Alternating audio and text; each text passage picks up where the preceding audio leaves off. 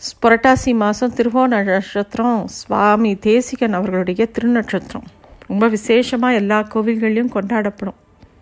அன்னைக்கு நம்ம எல்லாரும் நம்ம ஆச்சாரியன் தேசிகனை நினச்சிக்கணும். எதுக்காக அப்படின்னாக்கா பகவான் கீதையில் சொன்ன சொல்லியிருக்கார் யதா யதா ஹி தர்மஸ்ய கிளானிர்பவதி பாரத அப்யுக்தானாம் அதர்மஸ்ய ததாத்மானம் சுதான்யகம் அப்படின்றார் எப்போல்லாம் லோகத்தில் தர்மம் அழிவு நிலைக்கு வருதோ அப்போல்லாம் நானே அதர்மத்தை ஒடுக்க நானே அவதாரம் பண்ணுறேன் அப்படின்னு சொல்கிறார் அதே கீதையில் பரித்ராணாய சாதுனா மினாசாய சதுஷ்கிருதாம் தர்ம சம்ஸ்தாபனார்த்தாய சம்பவாமி யுகே யுகேங்கிறார்.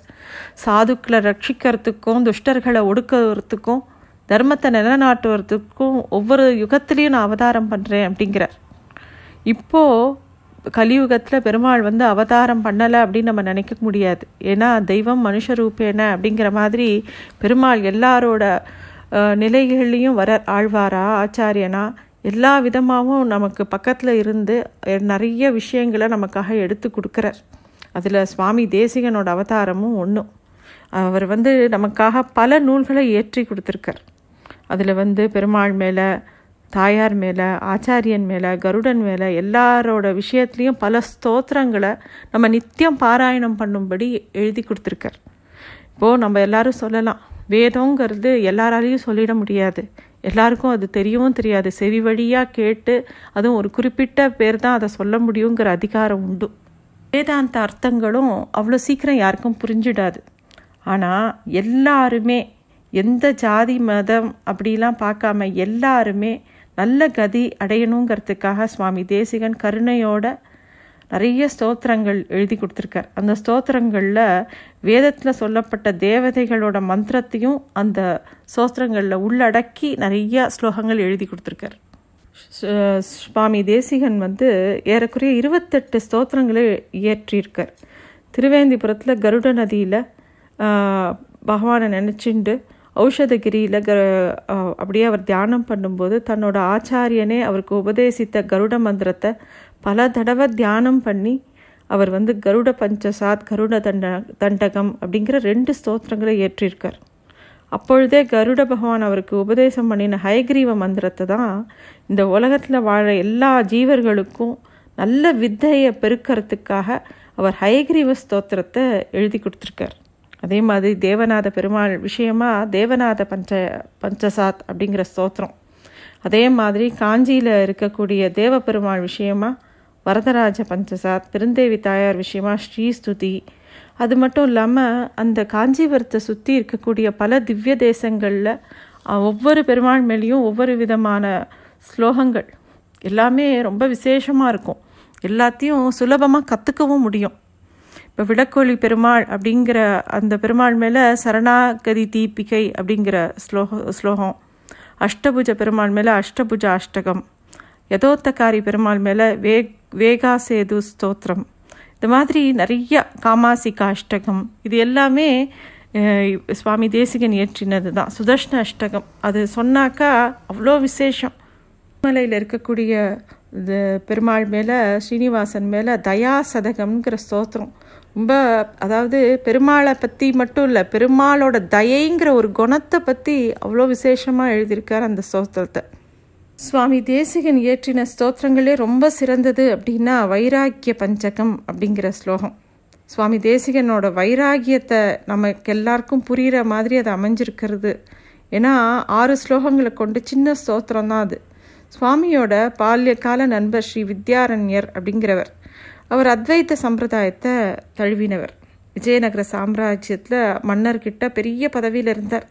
அவருக்கு என்ன ஆசை அப்படின்னா சுவாமி தேசிகன் வந்து ரொம்ப கஷ்டப்படுறாரோன்னு அவருக்கு ஒரு எண்ணம். அதனால அவரை எப்படியாவது அரசவைக்கு கூட்டின்னு வந்துட்டா அவருக்கு நிறையா பொருள் கொடுக்க முடியும் அவர் நல்ல செல்வ செழிப்போட வாழ முடியும் அப்படின்னு ஆசைப்பட்டு தன்னோட நண்பனான சுவாமி தேசிகனுக்கு கடிதம் ஒன்று எழுதுறார். அதை படித்த சுவாமி இந்த வாழ்க்கை நெறிங்கிறதே உஞ்சு விருத்தி முறை. இதை தானே ரொம்ப விரும்பி ஏத்துன்றது. கிரகஸ்தர்கள் அப்படி வாழணும் அப்படிங்கிறது எந்த நிர்பந்தமும் இல்லை அப்படின்னா கூட என்னோட வைராகியத்தை காரணமாக நான் இந்த மாதிரி ஏற்படுத்தின்னு இருக்கேன் அப்படின்னு திருப்பி ஒரு கடிதம் எழுதுறார். இந்த கடிதத்தை படித்துமே வித்யாரண்யருக்கு சுவாமி வந்து திருப்பியும் தன்னோடே வந்து இருக்கணும்னு ஆசை. அதனால மறுபடி மறுபடி கடிதம் எழுதுறார். அப்போது சுவாமி தீ தேசிகன் அவருக்கு நல்லா விளக்கும்படியாக ஒரு விஷயத்த இந்த கடிதம் மூலமாக எழுதி அனுப்புகிறார் அவர் எழுதும்போது பெருமாளோட அனுகிரகத்தினால அவருக்கு கவிதை மாதிரியே எழுதுறார் அதை. அதை சொல்கிறார் ஸ்ரீமன் நாராயணனோட திருவடி தாமரையை போற்றி புகழ்றதுக்கு மட்டும்தான் பாடுவேனே தவிர கர்வம் படைச்ச அற்ப புத்தி கொண்ட எந்த ஒரு அரசனை பற்றியுமே நான் பாடுறதுக்கு என்னோட கவியை ஸ்தோத்திரத்தை நான் பயன்படுத்த மாட்டேன். அப்படிங்கிறார். பகவான் எல்லாமே கொடுத்துருக்கான். உண்ண உணவு உடுத்த உடை இருக்க இடம் எல்லாமே கொடுத்துருக்குற பெருமாளோட கடாட்சத்தை இவ்வளோ கொடுத்துருக்கும்போது நம்ம எதுக்கு இன்னொரு இந்த பூவுலத்தில் ஏதோ ஒரு மூலையில் இருக்கிற ராஜாவை சோத்திரம் பண்ணணும்? அப்படி பாடுறதுனால என்ன பிரயோஜனம் இருக்குது அதே மாதிரி இந்த உலகத்தில் நிலையில்லாத பொருட்களுக்கு ஆசைப்படாமல் நிலையான செல்வமான அத்திகிரி அருளாள பெருமாளோட கிருபையை தான் நம்ம ஆசைப்படணும் அப்படின்னு அந்த கடிதத்தில் எழுதுகிறார் பகவத் ராமானுஜர் மேலே எதிராஜ சப்ததி அப்படிங்கிற ஸ்தோத்திரத்தையும் ஆச்சாரியனோட புகழை இந்த உலகத்துக்கு எல்லாரும் புரியும்படியும் அந்த ஸ்தோத்திரத்தை எழுதியிருக்கார். இந்த மாதிரி பல ஸ்தோத்திரங்களை எழுதி கொடுத்துருக்கார். இதெல்லாம் நம்ம நித்தியமாக ஒன்று ஒன்றா கற்றுண்டு அழகாக பாராயணம் பண்ணலாம். இந்த ஸ்தோத்திரங்கள்லாம் சமஸ்கிருதத்தில் இருக்குது அது தவிர தேசிக பிரபந்தம் அப்படின்னு சொல்லிட்டு தமிழில் நம்ம எளிமையாக சொல்லக்கூடிய ரொம்ப சுலபமாக புரிஞ்சிக்கக்கூடிய தமிழ்லையும் அழகாக நிறைய பாசுரங்கள் நமக்காக எழுதி கொடுத்துருக்கார். அமிர்தரஞ்சினி அப்படிங்கிற ஒரு பிரபந்தம். அதில் தேசிகன் வந்து ஆச்சாரியனோட பரம கிருபைக்கு தாம் எப்படி பாத்திரமானதை பற்றியும் தனக்கு ஏற்பட்ட அதனால் ஏற்பட்ட எவ்வளவோ நல்ல சத் விஷயங்களை பற்றியும் சொல்லியிருக்கார். அதோடு சேர்ந்து மூன்று தத்துவங்களை மூன்று ரகசியங்களை ரொம்ப சுருக்கமாக எடுத்து சொல்லியிருக்கார் அதில். மாதிரி தேசிக பிரபந்தத்தில் அதிகார சங்கிரகம் அப்படிங்கிற ஒரு ஸ்லோ ஸ்லோகத்தில் ஸ்ரீ தேசிகன் ஆழ்வார்களோட ஏற்றம் ஆச்சாரிய பக்தியோட முக்கியத்துவம் கோவில் திருமலை பெருமாள் கோவில் அப்படிங்கிற மூணு திவ்ய தேசத்தை பற்றின விசேஷங்களை பற்றி ரொம்ப விளக்கமாக இந்த பாசுரங்களில் பாடியிருக்கார். தேசிக பிரபந்தத்தில் அமிர்தாஸ்வாதினி அப்படிங்கிற கிரந்தத்தில் திரு திருமந்திரம் துவயம் சரமஸ்லோகம் இந்த மூணு ரகசியங்களோட தாத்பரியம். அப்புறம் வந்து சரணாகதியோட அவசியம். அதை வந்து ராமாயணத்து மூலமாக நமக்கு விளக்கி காமிக்கிறார் இதில் அது மட்டும் இல்லாமல் பாஷ்யக்காரரோட பெருமை அமலநாதி புராணோட சாராம்சம் எல்லாத்தையும் இதில் எடுத்து சொல்லியிருக்கார். அவசியம் எல்லாரும் கற்றுக்க வேண்டிய ஒரு விஷயம். இது பரமபத சோபானம். அதில் வந்து ஒவ்வொரு ஜீவனும் அது அடைய வேண்டிய உயர்ந்த ஸ்தானமான மோட்சத்தை பற்றியும் அதை அடையறதுக்கு உண்டான வழியும் காட்டி கொடுக்குறார் சுவாமி. ஒரு ஆச்சாரியன் அப்படித்தானே எல்லாத்தையும் எடுத்து காட்டி கொடுக்க முடியும். அதே மாதிரி சோபனம் அப்படி சோபானம் அப்படின்னா படின்னு அர்த்தம். ஒம்பது படிக்கட்டுகளை தாண்டி பரம்பு பொருளான பெருமாளை எப்படி அனுபவிக்கணும் அப்படிங்கிறத இதில் எடுத்து காட்டிருக்கார். அடுத்தது பரமத பங்கம் அப்படிங்கிற ஒரு பாசுரம். இதில் சுவாமி பல சமயங்களில் பிற மதவாதிகளோட வாத வாதம் புரிகிறார் அதில் அவளை கண்டித்த விதத்தை பற்றியும் முடிவில் ஸ்ரீமன் நாராயணனால் தோற்றுவிக்கப்பட்ட விசிஷ்டாத்வைத்தமே ரொம்ப சிறந்தது அப்படிங்கிறத ஸ்தாபிக்கிறார். அது மட்டும் இல்லாமல் தனக்கு இதுக்காக அருள் புரிஞ்ச சக்கரத்தாழ்வாருடைய பதினாறு ஆயுதங்களையும் பது அதை போற்றி பாடுறார் இதில் இந்த பாசுரங்களில். அடுத்தது மெய்விரதா மான்மியம் அப்படிங்கிற ஸ்லோகம். ரொம்ப விசேஷமானது. பெருமாள் கோயில் அப்படின்னு சொல்லக்கூடிய காஞ்சி வரதராஜ பெருமாள் மேலே பாடப்பட்டிருக்கு. இதுக்கு இன்னொரு பேர் மெய்விரத க்ஷேத்திரம்னு பேர். இங்கே செய்யப்படுற விரதங்கள் ஹோமங்கள் அப்புறம் அங்கே இருக்கக்கூடிய பண்ணக்கூடிய எல்லா புண்ணிய கர்மாக்களுக்கும் உடனே கை மேலே பலன் கிடைக்குமா அந்த க்ஷேத்திரத்தில்? அதனால தான் இதுக்கு இந்த மாதிரி பேர். இந்த பிரபந்தத்தில் சுவாமி இந்த திவ்ய பூமியோட வரலாற்றையும் பெருமையும் ரொம்ப விஸ்தாரமாக பாடியிருக்கார். அடுத்து பன்னிரு நாமம். இது வந்து ஸ்ரீ வைஷ்ணவர்கள் வந்து திருமண் தரிச்சுக்கிறா இல்லையா? அதை எம்பெருமான தியானம் பண்ணி தன்னோட சரீரத்தில் தினமும் அந்த பண்ணை பன்னிரெண்டு திருமண் காப்புகளை எப்படி சாத்திக்கணும்? அதோட அவசியம் என்ன? அப்படிங்கிறத இந்த பாசுரங்கள் மூலமாக ரொம்ப வி விவரமாக நமக்கு சொல்லி கொடுக்குறார். அடுத்து திருமந்திர சுருக்கு. இதை வந்து இந்த அஷ்டாட்சரத்தோட விசேஷத்தையும் அதோட தாத்பரியத்தையும் ரொம்ப சுருக்கமாக எடுத்து கொடுத்துருக்கார். அடுத்தது துவயச்சுருக்கு. தாயாரோட வேண்டுதலுக்கிணங்க பெருமாள் சொன்ன விஷயம் இது. துவயம் அப்படின்னா ரெண்டு அப்படின்னு அர்த்தம். உப உபனிஷத்தில் இருக்கக்கூடிய தனித்தனி இரண்டு வாக்கியங்களை இணைச்சு அதில் முதல் பாகமும் ரெண்டாம் பாகமும் அதுக்குண்டான பலனையும் நமக்கு எடுத்து கொடுக்குறார். அதனால தான் இதோட சாராம்சத்தை இதில் சுவாமி ரொம்ப சுருக்கமாக சொல்லியிருக்கார். ஸ்ரீமன் நாராயண சரணோ சரணம் பிரபத்தியே ஸ்ரீமதே நாராயணாய நமக அப்படிங்கிறது தான் இந்த துவயம். அதோட விளக்கத்தை இந்த துவய சுருக்கில் நமக்கு புரிகிற மாதிரி எடுத்து சொல்லியிருக்கார். சரம ஸ்லோக சுருக்கு.